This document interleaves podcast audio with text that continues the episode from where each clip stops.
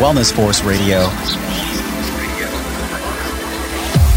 Feelings are essential, but they can't dictate our actions. We literally infect each other with our emotions. We came here for a special purpose. Let the purpose unveil itself. Knowing without doing is the same thing as not knowing. They're not just trackers. I'm going to wear this and it's going to help me do the right thing. Wellness Force Radio, episode 132 with Christine Hassler. When we do that, when we become the parent, to that inner child inside of us, then we stop attracting people and situations based on our core wounds. And we start attracting people and situations based on our values and where we want to go. Most people attract relationships and situations based on their wounding and based on their past. And then their present continues to look a lot like their past and they don't have the future that they want. But if you start really asking like what that little one inside needs and you have compassion for yourself and you give yourself that safety, that validation. So it's more about it's okay. I know you're sad. You didn't do anything wrong. You're safe and I'm here. What's up, my friend? It's your host, Josh Trent, and welcome back to another episode for your weekly access to global experts in all things wellness as we discover the physical and emotional intelligence we need to live life well. Today is the day, my friends, we start the last three months of 2017. Now, typically, the last three months of the year is when everyone's gearing up for the holiday times, and those goals and expectations we had for the year either haunt us in the background or we celebrate them being achieved. But what happens when we spiral? We start losing our wellness, our health, our vitality, even become depressed or unhappy because the goals we wanted were not achieved and we go into self sabotage and start beating ourselves up for not hitting these goals, the expectations we thought we should have achieved. You know, the should monster, the should not monster. Well, today on the podcast, we're talking with a dynamic soul who has become one of my great friends here in Encinitas, Christine Hassler, to uncover the truth about what it really takes to overcome these lost goals, these disappointments, and what Christine calls the expectation hangover from the disappointments in work, love, and life. Now, this was one of my favorite conversations ever in person. I got to meet and connect shoulder to shoulder with Christine as she prepares for her self mastery course that we have officially become a partner of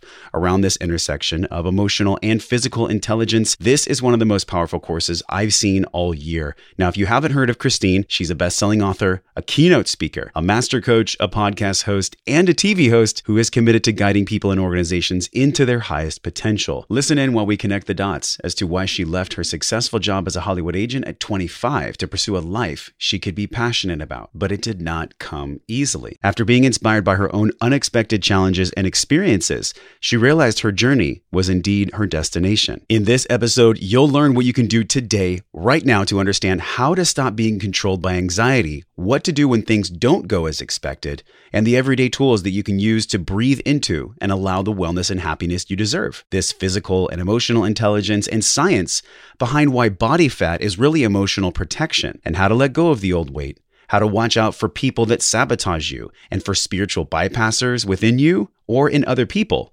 those forces that don't allow you to process and move past the emotions that are holding you back. Make sure you head over to the show notes at wellnessforce.com forward slash 132, where you can step into your personal power and have personal mastery and community around your wellness, happiness, and expectations, where you'll get to work one on one and in groups no matter where you live with Christine and her team, where she can take you through the deeper work and integrate your own self awareness to make lasting changes in your life. So make sure you sign up for the webinar coming up today, this week with Christine. If this interview touches you, Trust that intuition. Sign up for the free webinar by scrolling down on your iPhone and tap the link in purple in your show notes that says Personal Mastery Course Webinar. You can also go over to the Wellness Force Facebook page and learn more about the Personal Mastery Course and the free webinar by clicking on the link on our wall pinned to the top with a special message from Christine. Okay, let's drop in with Christine Hassler.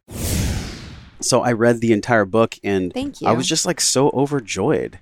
You know, so You were overjoyed from reading a book about disappointment. no, really, because it was it was moments for me where I was like, oh, it makes sense that I've been so angry. It makes sense that I've had so many moments where I was like, ah, there's not really an answer right now, but here's some clarity in these pages. Yeah. So I just felt like a beautiful topic for us to explore would be mastery of wellness, mastery of happiness, since you have this mastery program coming out, Yes. and mastery of self. Like, isn't that what we're all trying to do on this planet? We're trying to achieve this mastery of oneself. Yes, I have mastered lessons. myself. I'm kidding. Isn't it ongoing? I was going to say, this is an ongoing process. if anyone ever says that, yeah, don't trust them. this is my very first time recording next to an ocean for a podcast. Is it really? I wish that we could show people. But we will. just We'll do a little imagine- video. Just imagine it's the sun will set soon, and we're looking at some surfers, Mm. and this is the manifestation of a dream for me. And yesterday was your birthday. Happy birthday. Thank you. Yeah. Thank you. Yeah, it was great to celebrate here. And I'm new to Encinitas, as you know. And uh, everyone that my girlfriends were all celebrating with me last night were just people that I've met recently. And it's it's incredible when you have a growth mindset and an open heart, um, how easily you connect with people. And what it's, thank God I dropped a story about people not liking me, you know, that was old, old, old from childhood. Yeah. So that I could really open my heart and show up to new friends like you. Yeah, this is so fun too. And I think we were connected by uh, Danielle Johnson, Yes. who I knew back in the day when I was starting as a trainer. This is a fun fact for us to start this conversation. People don't know this about you. You used to train clients. I You- did. You used to be a personal trainer. I was a personal trainer for about four years. yeah. Why were you doing that back then? Like, what was that all about? I about? love counting to 12. okay, me too. I like 15. I like counting to 15 myself. Honestly, I I had left my job as an agent. That was my overachiever career. And I, I didn't know what else to do. And I always loved health and fitness. And so that's what I decided to go and do. And I thought I was going to be, you know, some big health and fitness brand. And I liked it, but I knew I was close. It was like close but no cigar kind of thing. Yeah. Because I really enjoyed talking to the people way more than working them out. People would be training with you and they'd say, Christine, you're such a good listener. You're such a good Yeah. speaker. You're such a good advice giver. When did you make the transition to actually becoming a life coach? Because I think right now, this is a term, you and I live in Encinitas. There are so many people that call themselves life coaches up here. Yes. But what does that actually mean to you to guide someone in their life to be a life coach? Well, first and foremost, it means being my own best client. It means walking the talk. It means having lived some life that has given me experience that I feel I can help other people with. It also means, and this is where I get a little on my soapbox about anyone being able to call themselves a life coach. To me, it means you have training and credentials. I think that's really important and has always been such an important part of my training as a coach. I met my first coach when I was 22. Her name is Mona. I'm sure we'll talk about her. And she helped me through such a hard time in my 20s where everything fell apart. And it was so different than therapy, which I had been in since I was 11. And that's when my passion for just human growth and human development really took hold. And she made such a difference in my life that I wanted to do it. That's what made me want to do it. So, passion is a big part of what being a life coach is to me. Like I said, training. Um, I, I train with her. I have a master's degree in spiritual psychology. I'm NLP certified. I'm trained as a coach. I still have my own coach now. I'm always wanting to to learn and grow. And essentially, my job as a life coach is to help people identify what's in the way between where they are now and really where they want to be. And I consider myself a holistic coach in the sense that I really help people not just with their future, but with their past as well. And then we work on the emotional, mental, behavioral, and spiritual levels because I've needed to work on all those to Sure. be able to transform my life. Like I wish Yes, I could hello, me say, too. yes, we all do. We all do. We like Yeah. to think that we can just think our way into goals or do our way into things. I feel like there's this one aspect of life coaching where, as I dove into your story, I'm curious if you can look back and say, wow, I can really see connecting the dots as to all the things, all the thresholds that you went through to where you are now. Most people, they kind of like some people wake up and they're like, I want to be a fireman. And I just knew it when I was five. Yeah. You know, but that wasn't your story. Well, what's interesting is I don't have too many childhood memories like under the age of five. We moved to Texas when I was two, and I have like zero memories except for one I'm going to share of when we lived in Wisconsin. And I have this one memory, and I must have been barely two years old, and I like lined up my stuffed animals on the stairs. And as best I can remember, I was teaching them something. And teaching was always what I loved to play as a kid. Like I always love to play teacher. I always love my teachers and I also love being a student. And in a lot of ways a coach is like a teacher. At least how I look at it. You're really teaching someone how to become a student of life Yeah. and how to understand themselves. So that seed was there. that seed to be a teacher. And I also love to play bank. So it was like the entrepreneur seed was there and the teacher seed. Uh, but that's, you know, I, I consider myself a forever student and, and a teacher.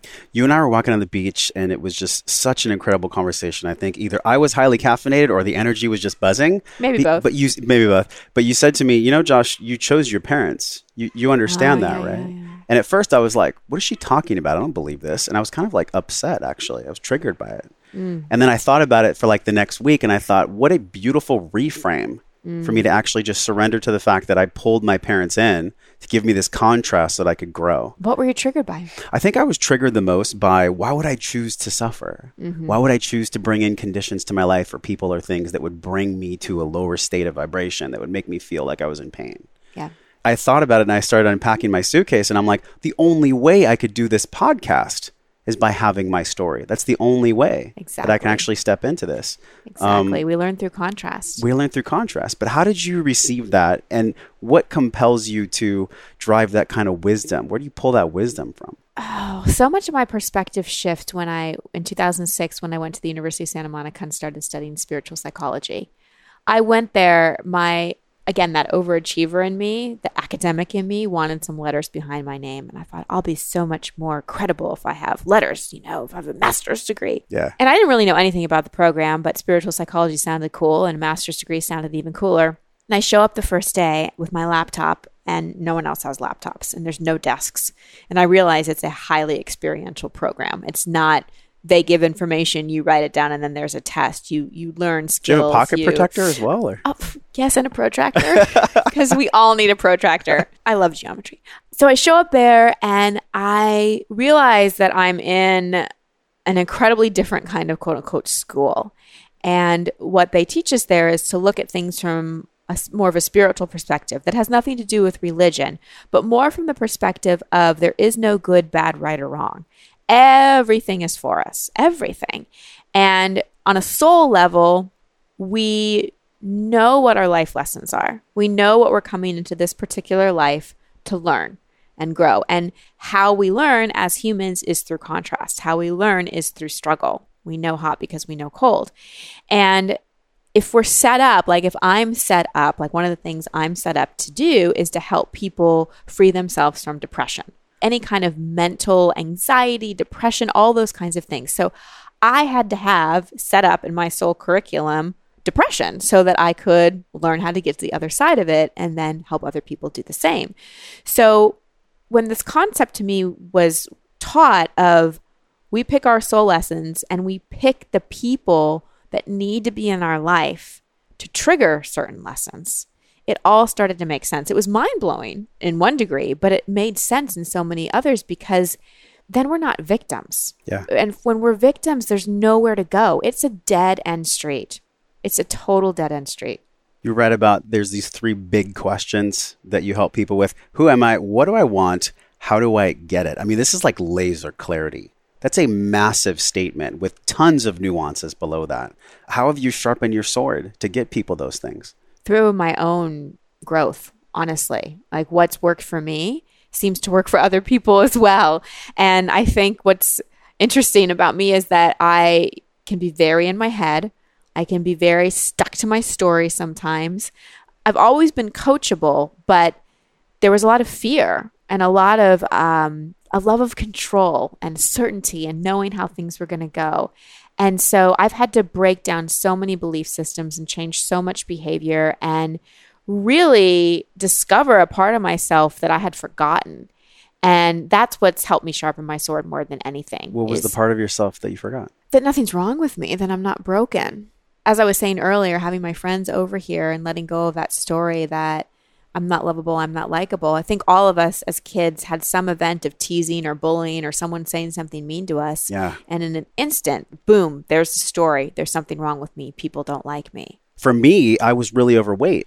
So I think all of us can connect with like, you know what, that little kid is still in there. So it's still in there. Still in there no matter what. And I remember at lunch one time you were like, look, the success you're having is because you're in touch with that child. Absolutely. So make sure that you continue to give that child the attention they need. And there's always this duality between like the adult in us, the driver, the one that wants to accomplish everything, the doing portion.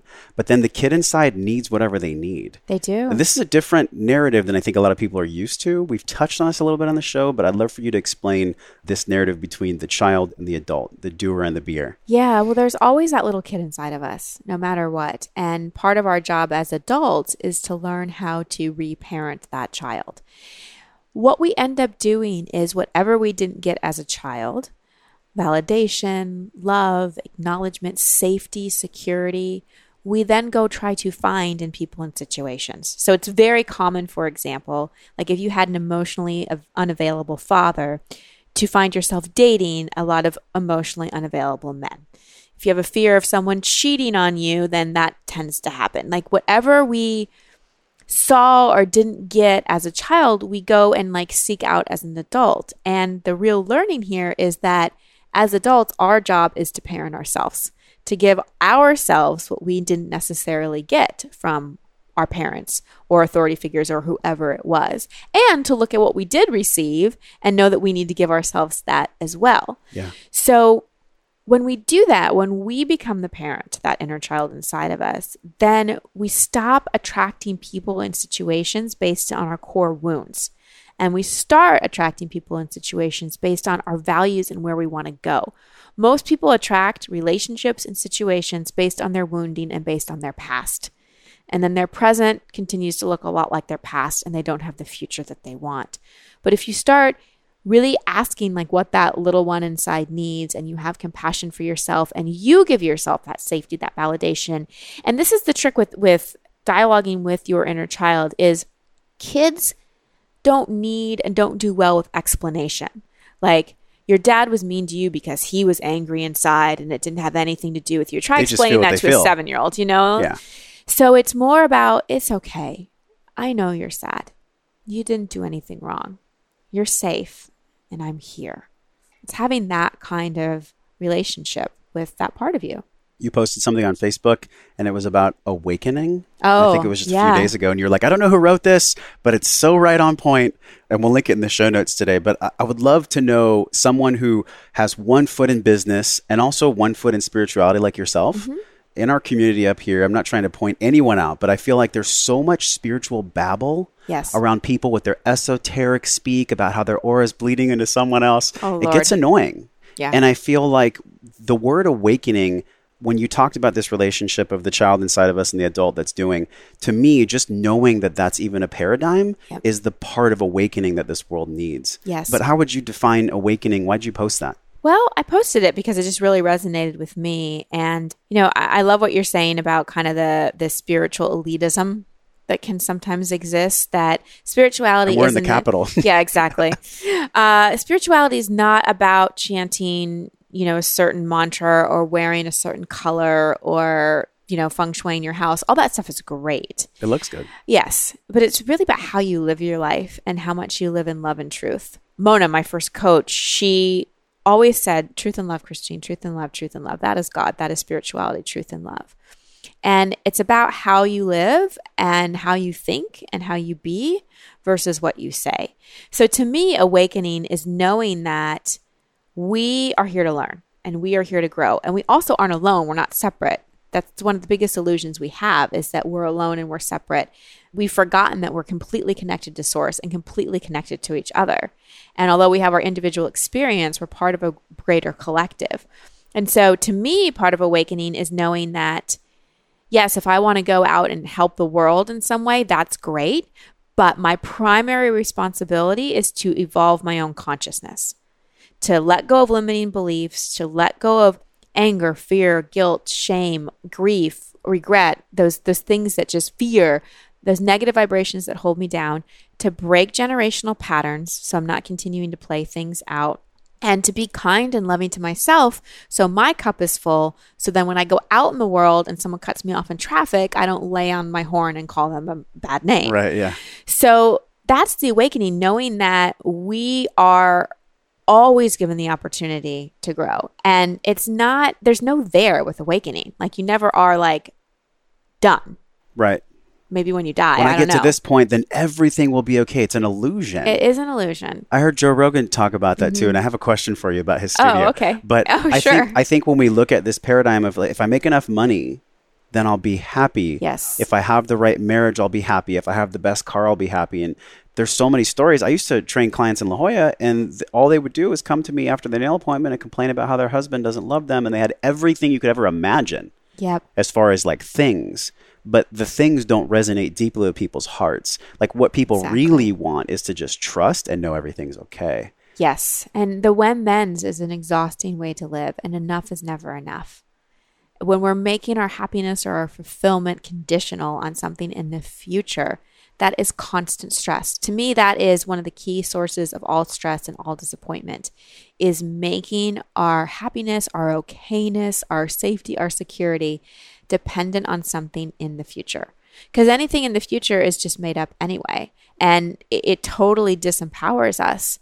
But when we can really, yes, have goals, yes, have vision, but know that anything we want to feel, we can feel in a moment. We don't have to wait for something to happen. And th- believe me, this was a lesson that I really had to learn because I was convinced that a certain level of success or money or relationship really would make me happy. Like if only I had that, I'm certain I will be happier.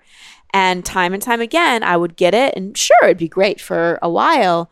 But until I really dealt with what was underneath why I didn't feel happy, it was fleeting. and you were 25 and you're in an elevator and your heart was pounding and there was this moment where you're like i don't want this you were a high profile agent you had hung out with george clooney you had done all this insane stuff that really people would look at and be like that's a dream life It was. but yet you weren't satisfied with it i mean looking back why don't you think you were satisfied with what a lot of people would see as a dream life Well, when you aren't satisfied with yourself, it's impossible to be satisfied with anything.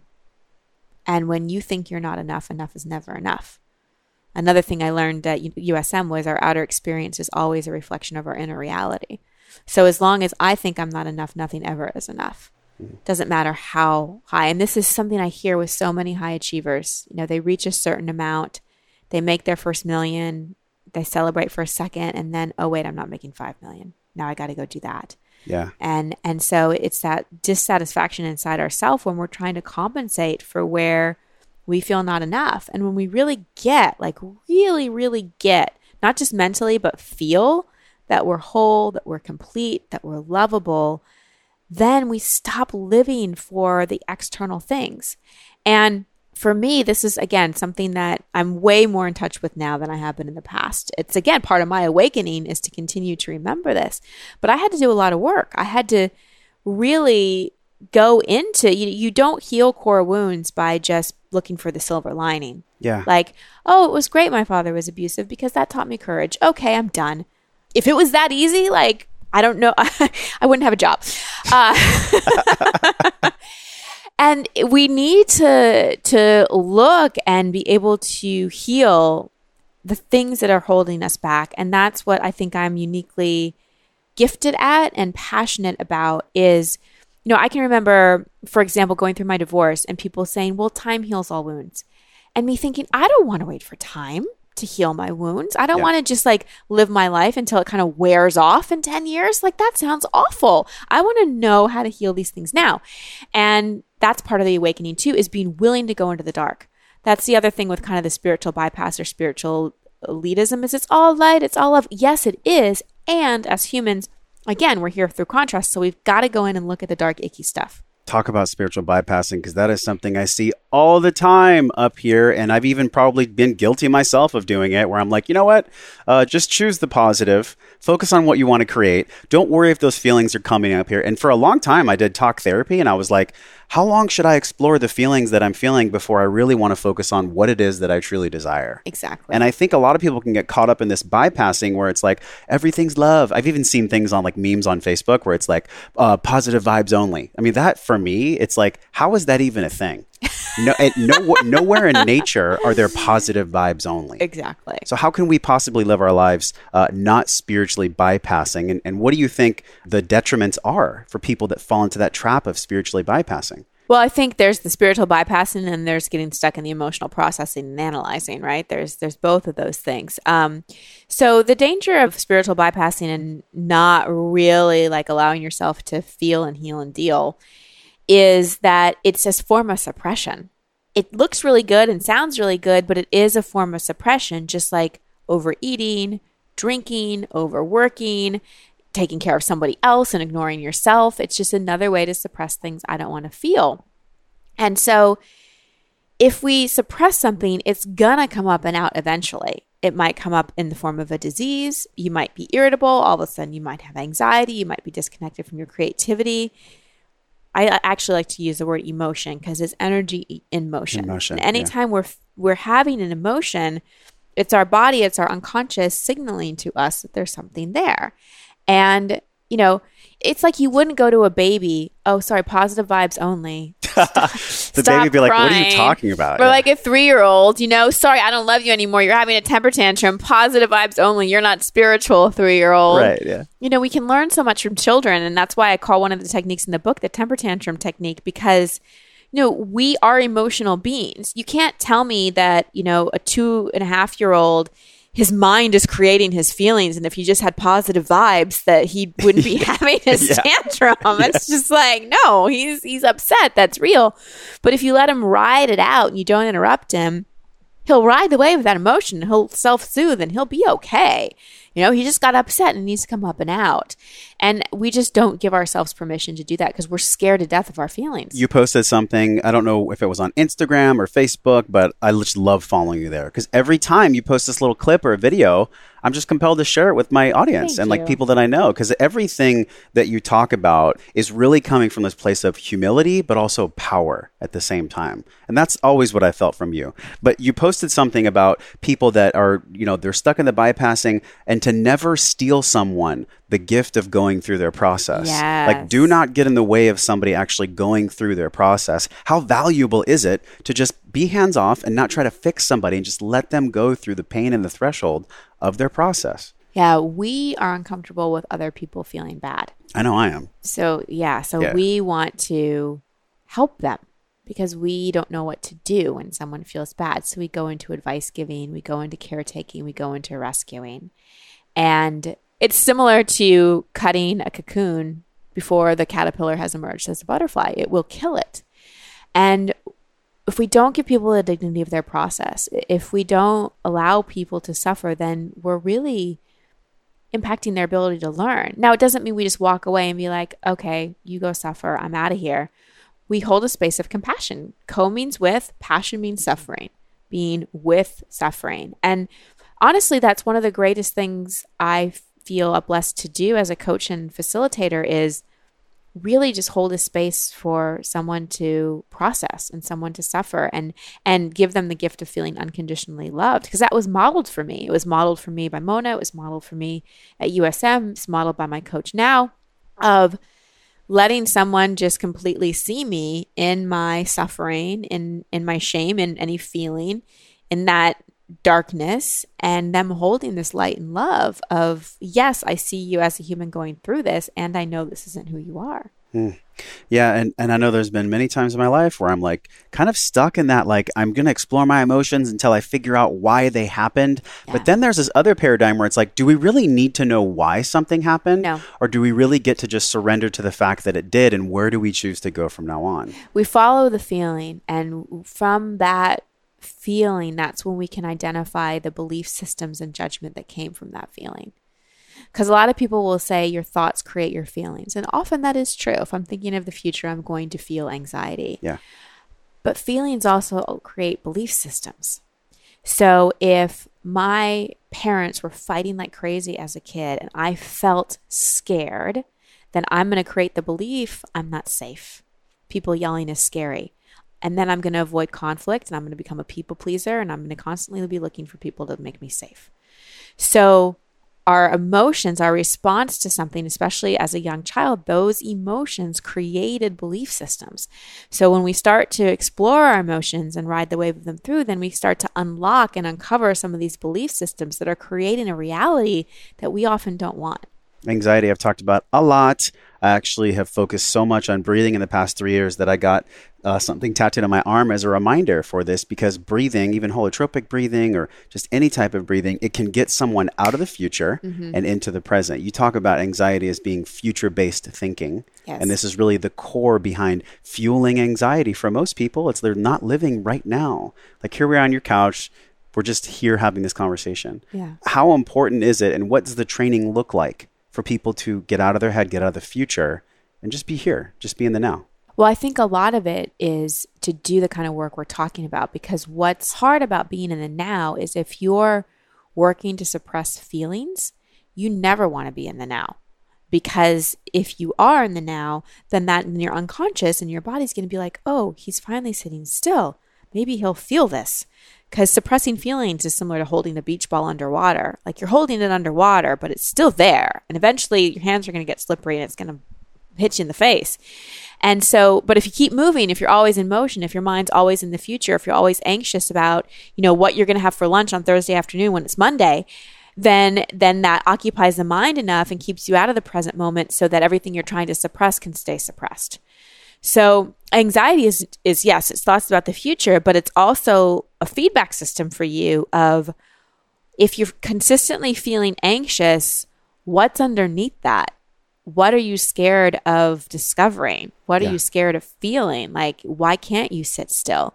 So, a big thing for me with people I work with and people that take my training programs is to learn how to be in acceptance of like whatever they're feeling. So, the first step is really something I teach in acceptance meditation of when you're just sitting and you're accepting whatever comes up and not judging it and just being like, I don't like this, but it, I'm not resisting it.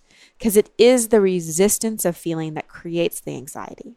This is what we've talked about when we've contrasted technology and wellness. I have a few questions for you about that at the end of the show, but we know technology is growing exponentially. It's disconnecting, but at the same time, the duality, it gives us the ability to connect. Right. So it's like, which side of the sword are we choosing here? Because there is this freneticism where people are constantly scrolling. One of my friends, she, she posted something that said scrolling is the new smoking. And I was just like, Oh, that's so true. scrolling truly is the new smoking right now. And so we find that with calendar notifications going off and uh, people calling you, and you know, look, you're a busy entrepreneur. So give us this insight as to maybe a couple things that you've seen be super powerful for people to not be a victim of just checking their phones and incessant technology, just taking and, and pulling their brains apart. Well, I think it's habits. You got to put habits into place and boundaries with yourself so that you're not constantly reaching for a distraction. But again, it comes back to you have to be comfortable with yourself, which means that you have to be willing to look at the stuff that's uncomfortable. Because until you look at what's uncomfortable, you're not going to be comfortable. You can't meditate your way out of grief. You know, you, you just can't. Like, it can be a useful thing to calm the nervous system down, but you're going to have to look at that and shed some tears and deal with those feelings that are coming up. So that that's the first thing is to really understand your humanness and know, like, if there's something up, to deal with it and not try to bypass it. That would be number one. And then to put habits into place that really calm your nervous system down. I think it's all about calming the nervous system. I blew my nervous system out this year. January through May was the most chaotic six months of my life. It was all good stress, but doesn't matter The body perceives it as body stress. perceives you stress as or distress. Yeah. Yes, and and I really had an, an unraveling. The last kind of when it was day, I kept telling myself, "We're always programming our mind. I just need to make it to May 30th. I just need to make it to May 30th." And May 30th came, and I was actually with Aubrey at, Onnit, and I just had this crazy feeling in my body where I thought I was dying. Like I didn't know what was going on. And it was me coming out of fight or flight for six months. And so I had to really learn how to get my nervous system back on track. And I think a lot of people, especially women who our systems aren't wired for war, like we're not wired to be hunters. And so many women are out there firing up the part of our brain that's like, I'm hunting, I'm doing, Yeah. you know? And I think it throws off our hormones, it throws off our nervous system. And so I've really had to find ways to get my nervous system back on track. And it's all stuff I know. It's stuff I teach at retreats, like dancing and meditating and using sound and connecting with other people and getting hugs Yeah. and slowing down and not being with your phone. Yes, exactly. And breathing and crying and yelling and we know in, in a therapeutic constructive way all of those things help calm our nervous system to a point. Because if you're in fight or flight it's really hard to put new habits in place because the wrong part of your brain is fired up Yeah. you can't access the part of your brain that you need to commit to new behaviors because you think you're constantly going to have to fight something so you're always on alert This is so powerful for so many reasons because the body is always giving us signals. always I mean, we're here contrasting on the show emotional intelligence, physical intelligence. Our body is giving us these massive signals throughout the day. And I think a lot of people, they just kind of mash them down because there's responsibilities that demand them to produce. And I understand that. Like, we're living in a modern industrialized society where I don't think the demands have ever been higher. yes And I think a lot of people are trying to cope and just kind of wish that they'll have that, in your case, the May 30th, where they can take that deep breath. But we actually get to learn how to take deep breaths along the way so that we don't fry. Right. And believe me, when I took on May 30th, I did not take a deep breath. I was like, I was like, I can barely breathe. I was fried. And, and this is, and I really don't want people to have to go through that. Yeah. I don't want us to wear busyness as a badge of honor and to fry our nervous systems to the point where we need to recover. And this was a huge lesson for me. And I've always, again, like that overachiever thing. There was that last little piece in me that needed to, you know, I talk a, a lot about compensatory strategies. It's something that I teach, and we we create a way to feel more than when we feel less than. So I felt less than socially. I felt broken in some way, health wise, and my compensatory strategy was I'm going to be just successful. I'm going to be an overachiever. The tricky thing about compensatory strategies is they're highly effective. They get stuff. They produce They- results. They, produce results exactly. And so you know, I think mine fired up again a lot this year. I was like, I can do, I can do, I can do, I can do, I can do. And it backfired on me.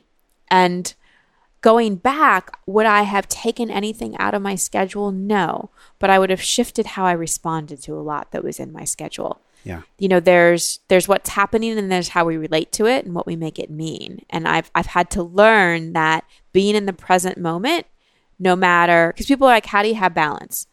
It's not about a pie chart. It's not about I spend this much time with my family and this much time at work and it's it's There's no template for balance. no, and you, there's no time management Evernote app that's going to, you know, make you feel balanced. right. For me and what I've learned and what I've been practicing this summer is it's really about being present and really about taking pauses in between things, even if it's just a minute. Yeah. Okay, so let's say we're, a woman's listening and she's working and she's got kids. Why is she stressed? Because when she's at work, she's thinking about work and kids. And when she's home, she's thinking about work and kids. She's constantly in two places. And that completely fries us. So we've got to practice, just practice, just practice being where we are right now and taking a breath and reminding ourselves everything's going to be okay. And those little things can start to really calm down the nervous system. I want to shift gears because you had such a great episode with Drew Manning, and you talked about how weight can be this Oh, beacon yeah. and this buffer to Yes. exterior feelings. And it's funny, I actually asked Mark this same question, and he had a unique answer, but I'd love for you to shine light on this because I know in my life, when I was 80 pounds overweight compared to where I am now, I know it had everything to do with how I wasn't dealing with the feelings I didn't want to feel. So that's my personal reflection on that. But can you share what you and Drew talked about? Because I think this is so important. Yeah, this is a big one. So, okay, let's unpack this a little bit and then you can ask me anything you want to ask me. What I have seen over the years of doing this work is that a lot of people that have they're carrying weight have had trauma in their past. Abuse, abandonment, chaos, intense criticism. And when we go through anything like that, there's a part of us that doesn't feel safe. And when we don't feel safe, we want to disappear. We want to hide. And so the body hears the message I need to disappear. I'm not safe. How do I hide? We can't physically make ourselves invisible, but we can physically make ourselves less visible and give ourselves a feeling of protection with weight. So, a lot of times, weight is a layer of protection and almost an invisibility cloak that, on some level, makes us feel safe. And I've seen so many people do everything right when it comes to weight loss. They exercise, they do the nutrition, Yeah. and they just can't release the weight because it's serving a high purpose. If I know something keeps me safe and makes me feel protected on some level, I'm not going to let it go because as a human being, my brain is always thinking about how do I stay alive? So anything wired to keeping me alive is going to stick around. And so if weight on some level, I believe, keeps me safe and protected, then my body's not going to want to let go of it because Yeah. I might get really hurt. So, and this is something that I work with people on in the course we're going to talk about is how you finally deal with those those old traumas, those old things from your past so that you can start to feel safe and protected in a different way. Because once you start to create that feeling in a different way, then your body goes, Oh, oh, okay. We don't need to hold on to this anymore. And Yeah. it starts to release. It's that deep breath that I think so many people just crave throughout the day. You talked about the habits for them to achieve that breath, but sometimes just habits to try to achieve a state don't always work because there's the unprocessed There's things you're talking stuff. about. Yeah. And then we have emotional eating, which is I either don't want to feel or I do want to feel. So I don't want to feel, so I'm going to stuff myself and numb. I don't want to feel what I'm feeling, so I'm going to stuff myself and numb myself. Or I do want to feel, I want to feel pleasure. So I'm going to go have something sweet. I want to feel like a stress release. So I'm going to have something salty or crunchy. I want to feel self soothed. I want to feel fulfilled. So I'm just going to like eat as much as I can. And we need to learn how to create pleasure in our life and self soothing in our life and a sense of fulfillment in our life so that we're not looking for food to do that for us. What kind of tools have you found in holotropic breathing? Have you done any sessions like that? I know you and Aubrey did a really profound relationship course uh, Yes, weekend. yeah. Did you do any holotropic breathing there? Yes. Have you experimented that in your life with holotropics? Yes, absolutely. It's it's incredible. And for someone like me who can be very heady, it's incredibly powerful. Me too. Yeah. it's not everyone. I think we're all in our heads and we're like, how do we how do we just be in our bodies? I think body? even those as people possible? here are pretending, to, pretending to be so spiritual. I think that they're, they're at their heads Totally. too. So yes, it's been incredibly powerful. I do some Wim Hof breathing as well because I was aware you know, of how often I hold my breath, and a lot of us too. That's that's old conditioning. That's fear based. Anytime we've been through something scary, anytime we felt judged in any way, we hold our breath. That's our first thing that we do. And so learning some breath work has been incredibly powerful for me to get out of my head, to bring up feelings, to release things from my body. Because again, with emotion and release, we don't have to know exactly what it is. It's just important to get it out. But that's quite different. I've seen and been to some workshops where they just have you scream with no prompts. Right. It's just more catharsis. And and from my point of view, that's not emotionally healthy.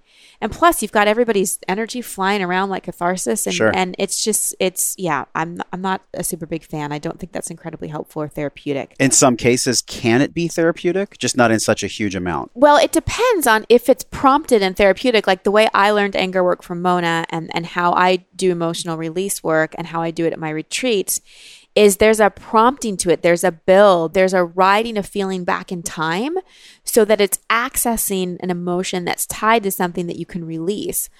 Yeah, I mean, it can be great to be in your living room or if you're feeling stressed, just be like, ah, let me just let it go. Yeah. Yeah, but you're not going to release your core wounds just by screaming your head off. You know, there has to be a connection to, because basically, in releasing feelings from the past, we're giving ourselves permission to feel the feelings we weren't allowed to feel and express at the time. Okay. So let's take the example of abuse, any kind of abuse.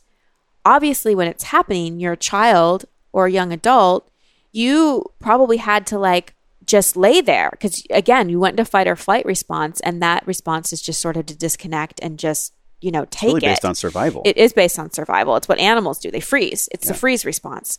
You weren't allowed to express your shame. You weren't allowed to yell. You weren't allowed to cry. And you had to put all those feelings inside. And so part of healing those things is to give voice to that, to like be able to yell and be able to tell that person to F off and get off me and, ah, and like whatever you need to say and, and cry those tears that you held inside because maybe you had to keep a secret. So that's why, you know, I don't want people to think that I'm saying you need to go relive your childhood pain. This Yeah. is why like I do what I do and, and why I create experiences where people can do this because this is a space that was held for me so that I could deal with some of these things. Because it can be dangerous to just go like open that can of worms. Like you want to make sure that you're doing it in a way where you really feel supported. The container has to be safe because I think that's why people don't want to explore that too. Is they're like, oh, it's not a safe container. Yes. But once you actually open it and you have some tools, you see it's not that bad. Yeah. Because you find this place of compassion inside of you. Because there's a part of us that went through the experience. And then there's this part of us that's so loving, that's so compassionate, that's so there for us. It's our inner parent. You've talked about release writing in your book, Expectation Hangover, which we're going to link in the show notes, Overcoming Disappointment in Work, Love, and Life. The release writing technique I have not had a chance to do yet, but it sounds freaking profound. How'd you come up with that? It was a combination of a lot of different things I've learned from a lot of different people, from a form of journaling I learned from Mona to something else I learned from a coach to something called freeform writing that USM taught. But it's basically a way to express and write without reflection. So, what's amazing about writing, not typing, but handwriting, is that it accesses the intuitive, creative, emotional, unconscious part of our brain. Typing doesn't do it.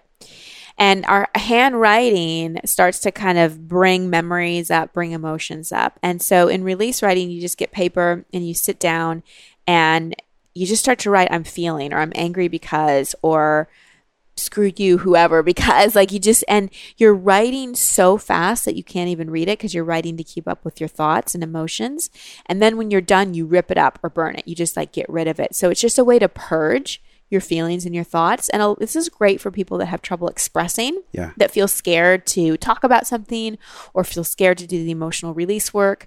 This is a really, really great tool. And it's also fantastic for stress.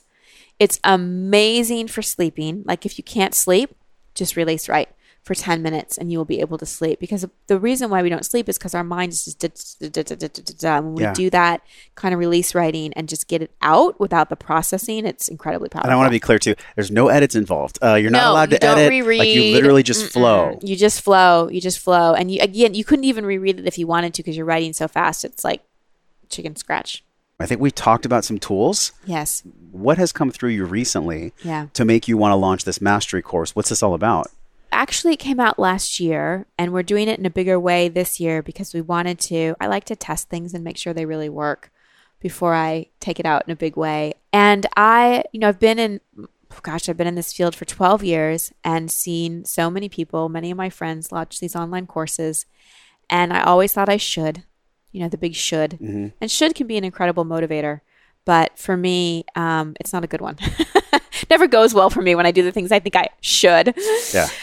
um, but I, I really saw a need to teach people because not everybody can coach with me. Not everybody can come to a retreat. And I've seen so many people have such transformative results because I've really taken, I've had the most amazing teachers and the most incredible training. And one of my teachers, Mona, is not even alive anymore.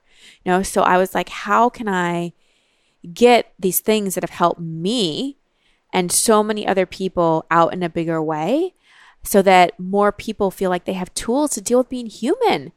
Because yes, I know you want that career. Yes, I know you want that relationship. Yes, I want you know you want to make more money. But I know 100% Josh from doing this for 12 years and being my own best client that until you deal with the emotions, the beliefs, the story, everything that's in your way, those things are hard to come by. And the more you do the internal work and work on the obstacles and the blocks and all those things, the more all those things just show up. And you don't have to work so hard. Like I see so many people buy the career course and buy the relationship course and then buy the money course. And like they're constantly looking for a fix it.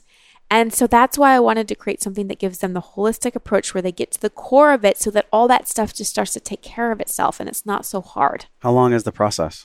six weeks but it's one of those things that i'm not saying in six weeks like i'm not like five keys in six weeks and you will be Right. evolved This is the golden ticket. yes Yeah. yes this will fix everything in your life um what I can guarantee is that you'll have a greater understanding and compassion of yourself and you'll have incredible tools so that your past will no longer keep you a prisoner. I want to really help people free themselves from their past because it doesn't matter what happened or didn't happen to you. You have every resource inside to be able to step into your full potential. Sometimes you just need a little guidance and someone to point out where the tools are. Your partner told me that you're really passionate and one of your zones of genius, maybe your biggest zone of genius, is that you help people get down in the weeds and not be afraid to be there. Mm-hmm. And you help them get out of that. I think this is what we've touched on a few times where, oh my gosh, there's some feelings that I just don't want to feel because they're so scary. Like, how did you develop that skill set of getting in the weeds with people and trusting yourself to not get lost? Well, it was done for me so often, and I saw how powerful it was. I, I've seen so many people suffer, and I'm just comfortable with it. You know, at this point, it's just practice. It's just Yeah. a lot of a lot of hours. Yeah. Growing up, I was very book smart. I was the overachiever. I was the president of the Goody Goody Club. I got straight A's. Was that actually the name of the club? I made it up. I started a club. Yeah. I won the science fair, and uh, I now I'm people smart. I love people. I know what makes us tick. I like being a human detective and helping people put the puzzle pieces of their life together. Because I think one of the biggest frustrations for people is they don't understand why they are the way they are, or they do, but they don't know how to change it.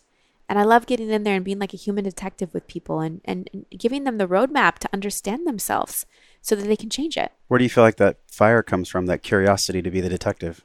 gosh, just my my own journey, like my own journey of really never believing I could be this happy and fulfilled. Like I really didn't think I could. I live a life that's beyond anything I could have dreamed of for myself, and I lived a feeling so isolated and separate for a long time. Helping people helps me feel connected to them as well. So I won't say that it's all altruistic. I mean, I, I love, I light up when I see people have an insight. Like I light up when I see someone's life change. Like it's like the, I, I love it. It's the best feeling in the world. Not because I think I did it, but the fact that I was able to be with them on their journey. I mean, there's nothing better. Well, we're definitely going to link all the information for everyone who is just having this fire burn in them that wants that emotional intelligence. Yeah. This is so powerful. And in six weeks, I mean, it's a great start. It's Yes. definitely something that'll get you down the right path. It's not a golden ticket. It's not like you're going to go to Willy Wonka's emotional chocolate factory after Yeah. this. But Yeah. it's a great start. And it's based off of decades of not just research, but experience. experience and and training and just seeing what works with people and we go through everything we go we start with the emotional and then we move to the mental and then we move to the behavioral and then we move to the spiritual and life coaching calls with me and there's an incredible tribe and there's meditations and videos and worksheets like i really just put my heart and soul into this this is the course i wish i would have had well actually no i don't because then i wouldn't have learned what i learned I feel like women really gravitate towards your work. Now, look, I'm a man. I gravitate to- towards your work as well. a lot of men do uh, surprisingly so why do you think that so many men right now 2017 2018 are actually finally taking a look at what it means to be a conscious emotionally intelligent powerful man Yes. in this age Thank God. what is different now than it was 20 years ago there's more people like you who are willing to do the work and talk about it. And so more men feel like they have permission.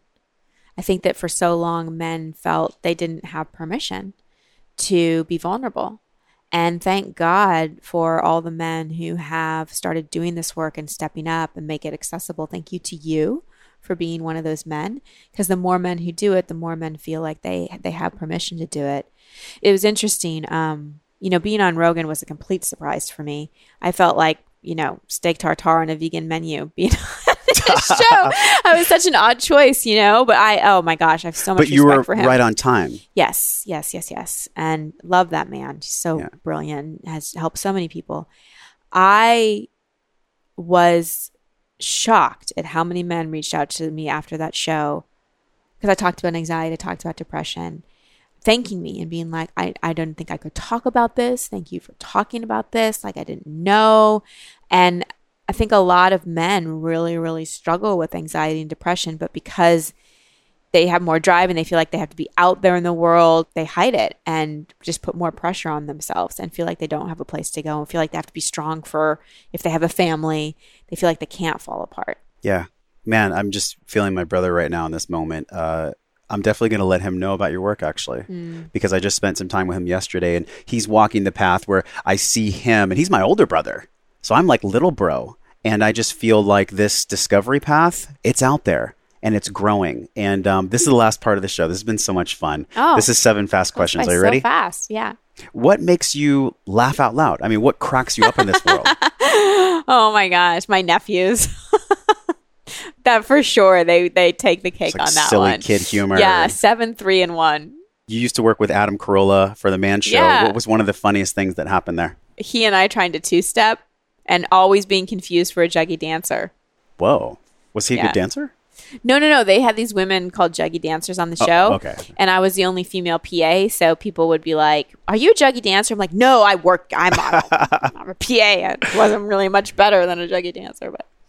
Um, you're the host of TLC's The Spouse House. Uh, what did this project open up for you? It was about love and relationship. Yeah, Did yeah. you receive personally any new insights on love and relationships? I relationship? being did. I did because you know I wish they would have shown the coaching in the show. They they didn't air any of that, but I coached everyone on the show, as did my co-host, and um, just sitting with the men, it made me because I'm single, and it made me realize even more how even though quote unquote men are supposed to lead or whatever in dating and relationship, men have insecurities and need a little and need reassurance, and that doesn't make them weak.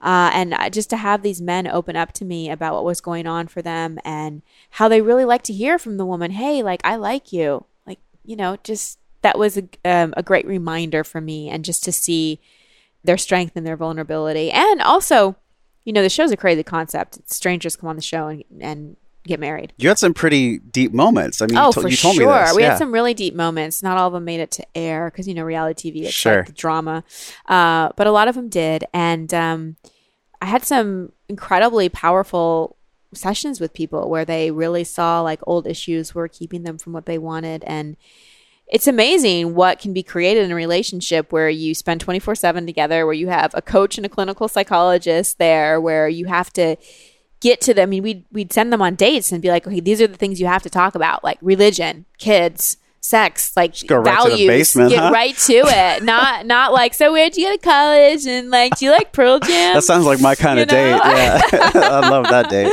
yeah. So Now, what does calling in the one feeling look like for you? So, romantic love with a purpose driven partner. yes. I don't see you with anyone who's not purpose driven. I don't think I could be. Yeah. I have to be with someone who is on point and on mission in Yeah. whatever they do. And by the way, it doesn't have to be uh, personal development or health or wellness, but I'm curious what that looks like for you. I'll let you know when I find it, but I know how it feels. I know how uh, it feels like we are two whole, complete people. Again, not enlightened, but just sure of who we are, clear of who we are, not looking for anything to fill a void, and walking in the same direction in terms of vision and values and what we want to create. And it's just a feeling of being met, like really feeling met. I, I shared my list of what I'm looking for in someone with someone else recently, and he said, That sounds like a unicorn to me. You may want to lower your standards. And I said, No, because I'm not asking for anything that I'm not showing up as. That's the promise I make to my forever person. Like anything I'm asking for in you, I will be. I actually did this af- after my divorce. I made a list of everything I wanted in my next man. And I'm like, oh man, I need to stop making these lists. And I looked at the list and I was like, this is total projection. Yeah. This is everything I need to be, except tall. So I looked at that list and I just did it. You know, there was one thing on there like funny. I wanted someone with a great sense of humor. And I'm like, well, I'm not particularly funny. People don't think Christine Hassler just like Ellen DeGeneres. I mean, that's not the first thing that comes to mind. So I went to improv classes just to work on my sense of humor and become funnier. So I share this with you to let you get to know me, but also like whatever you're looking for in someone else and whatever you're most attracted to in someone else is what you need to own and acknowledge and step into inside yourself. That just hit me so hard. I feel like there's an elephant on my chest. Uh, with one of my business coaches, we did a personal inventory of 15 things that are most important when you're doing something with business, with a business partner. Now, 12 of those things have to line up with a romantic partner. So I was like, why are we doing this? It was frustrating. It was like Yeah. this exercise. And he's like, listen, whatever you want in someone else, you realize those are the things within yourself that you're currently growing. So thank you for reminding us about that Yep. With all this tech, this is a big question. Okay. So much tech out there, and there's this duality of it connecting us and disconnecting us. I feel like tech is also helping consciousness rise. Yes. I feel like there's a big part of it there. So, what do you think this world needs right now in this time that we find ourselves of technology growing with the potential of disconnecting and connecting us at the same time? What do we get to be? How do we get to be? Well, I think just as much as like all this technology has an operating system and a level of understanding about how it all works. We need to do that inside ourselves. We need to understand our operating system and how we work. And like I was saying earlier, the more we focus on ourselves, the more we evolve our own consciousness, that's going to even shift our relationship to technology. You know, I have seen as I've grown and shifted, I have less desire to scroll. I have less desire to swipe. I have less desire to be on my phone. I have more desire to go out and be with people or spend time reflecting with myself. So I think that we need to shift our relationship with technology and see it as a service and a way to be a tool, but it is a bit of an addiction. And that's where it scares me, is Yeah. because it hits the same dopamine receptors in our brain as as drugs do. Well, trust me, we're talking about this and we're making people aware. So thank you for reminding us about that. This is almost the last question here. I love all it's a- these questions. It's about a photograph that I carry in my wallet. Oh yay! And um, you had reminded me this six months ago when we met to hold a picture of yourself as a child in your wallet. And when you feel like you're Oh, beating see. yourself up, and when you go into this narrative that Oh you're not good enough or you messed up that business deal or whatever it might be, that that picture can be a tool. And I have to tell you, that's been in my wallet since we met. this is so cute. I can tell how like like you're really trying to get the stance right. Hey, look, this is AYSO, okay? This is on the back my mom wrote, 1987, I'm plugging for you, son. Oh, So I put this, I had this in my wallet since then. Yeah. But I'm curious for you. Do you carry the, the picture with you in your purse anywhere? Yeah, it's on my phone. Yeah, And, and when you look but at that picture, what do you tell young Christine? whatever she needs to hear. Sometimes she needs to hear she did a good job. Sometimes she needs to hear she's safe. Sometimes she needs to hear she didn't do anything wrong. Sometimes she needs to hear I'm here for you. Sometimes I just need to go, what do you need? You know, what do you need in this moment? But a lot of times she just needs to know everything's okay. That's the biggest thing. That is the biggest one. Mm-hmm. This has been so fun. I want to do another podcast with you specifically about the different chapters of the book. Oh my God, I'd love to. That is like so fascinating to me. But today to. we touched the tip of the iceberg Touch the today. tip of the iceberg. the last question is around wellness in this modern world. Yeah. So everything you've been through, your healing, your Yes. continued healing, what does wellness mean to you now? Oh my gosh. Well, my coach now, her name is Brandy Gilmore, and she's extraordinary in the mind body connection. Really has helped me see that pretty much everything physical has an emotional, mental, unconscious connection. And this is why, even in the course, we work on all the different levels. I think wellness has to be holistic. You can't just treat the physical, can't just treat the emotional, you can't just treat the mental. But it begins by knowing that we are whole. Like there's nothing wrong with us. I think my conditioning from such an early age made me believe that my body was my enemy, that anything could happen. You know, I have a toothache. Oh my gosh, I need a root canal. You know, I had such catastrophic thinking when it came to my body that it that like it's constantly going to break down or something's going to go wrong. And so I think that part of wellness is knowing that our body has this incredible ability to be able to heal itself as is our emotional body. Like, no matter how much pain we went through, we have the emotion of compassion and love that can heal us. Like, we can heal from anything. Even that person out there thinking, no, you don't know my story. It was really bad. You can heal. Hmm.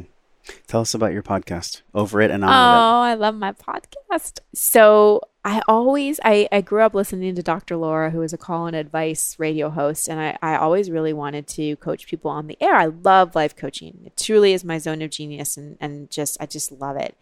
And I wanted to help more people. And so I was like, how do I do this on a podcast?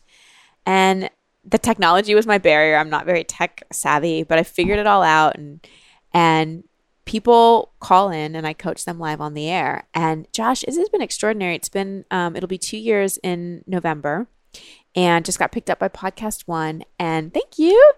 And um, the callers, I've never not played a call. Like the people that call in, it's so vulnerable. It's, It's so, real. raw. It's so real. raw. It's Yeah. what everyone's thirsty for. Yeah, and we don't I don't even like know them before they call. We just get on. And then the cool thing is afterwards I break it down and and talk about what I did. And usually I have to go re-listen to it because I'm so like in flow and I'm so with them in the moment. I don't even know what happened. And then I like so a lot of coaches really like it because they learn a lot from Yeah. that from listening. we talk so much about emotional intelligence today, which was so valuable. Hmm. Did we miss anything for someone that's still feeling that tension where maybe they can take a breath and just take one step forward? Can you give them some insight, like that very first step? Yeah, I think that the the thing that you can shift right now is your inner critic. That is just what plagues us all is that voice inside of us that's so hard on ourselves. And it just makes anything you're going through so much harder. You know, you're going through a breakup and not only do you have to deal with the grief, but then you're beating yourself up. You know, you just lost some money. Not only do you have to deal with trying to figure out how you're going to get it back or make more, but you're also beating yourself up. Like we've got to just tune down that voice of the inner critic because it really doesn't help us. And it's not an effective form of motivation. Yeah, inner critic versus inner coach. So Exactly. we will link that for you and Drew in the show notes. This has been such an incredible pleasure to come to your place. Thank you. And I'm so first glad. first podcast with an ocean view. I love it. Um, and also some just really incredible truth. So I want to end our interview by one of my favorite quotes from your book. oh, cool. And it's if you're like me, your expectation hangover may have been the very thing that has opened or is opening your heart to developing a deeper spiritual life. We're all born aware that the very essence of our being is love, and all things happen sometimes that make us forget. We often disconnect from a higher power and feel separate. Spirituality is about returning to the place of original innocence and connection. Simply put, it is moving out of the energy of fear and back to love. Returning to love is removing and a remembering process. It's not something you need to learn how to do. Isn't that a relief, everybody? You don't have to learn how to love. It's already there. Just remembering. Christine, thanks so much for coming on the show. Thank you for having me. Hey, my friend, thank you for hanging out and growing with me on today's show. Remember to hit subscribe, share this podcast with somebody you care about that you think gets to hear this message. Support the show by leaving a five star review for the podcast right now, simply by tapping on your show artwork on your iPhone. Click that purple link that says review this podcast. It helps the show reach more conscious and smart people like you, and your voice will attract more world class guests that want to come on the show. So let them hear your voice.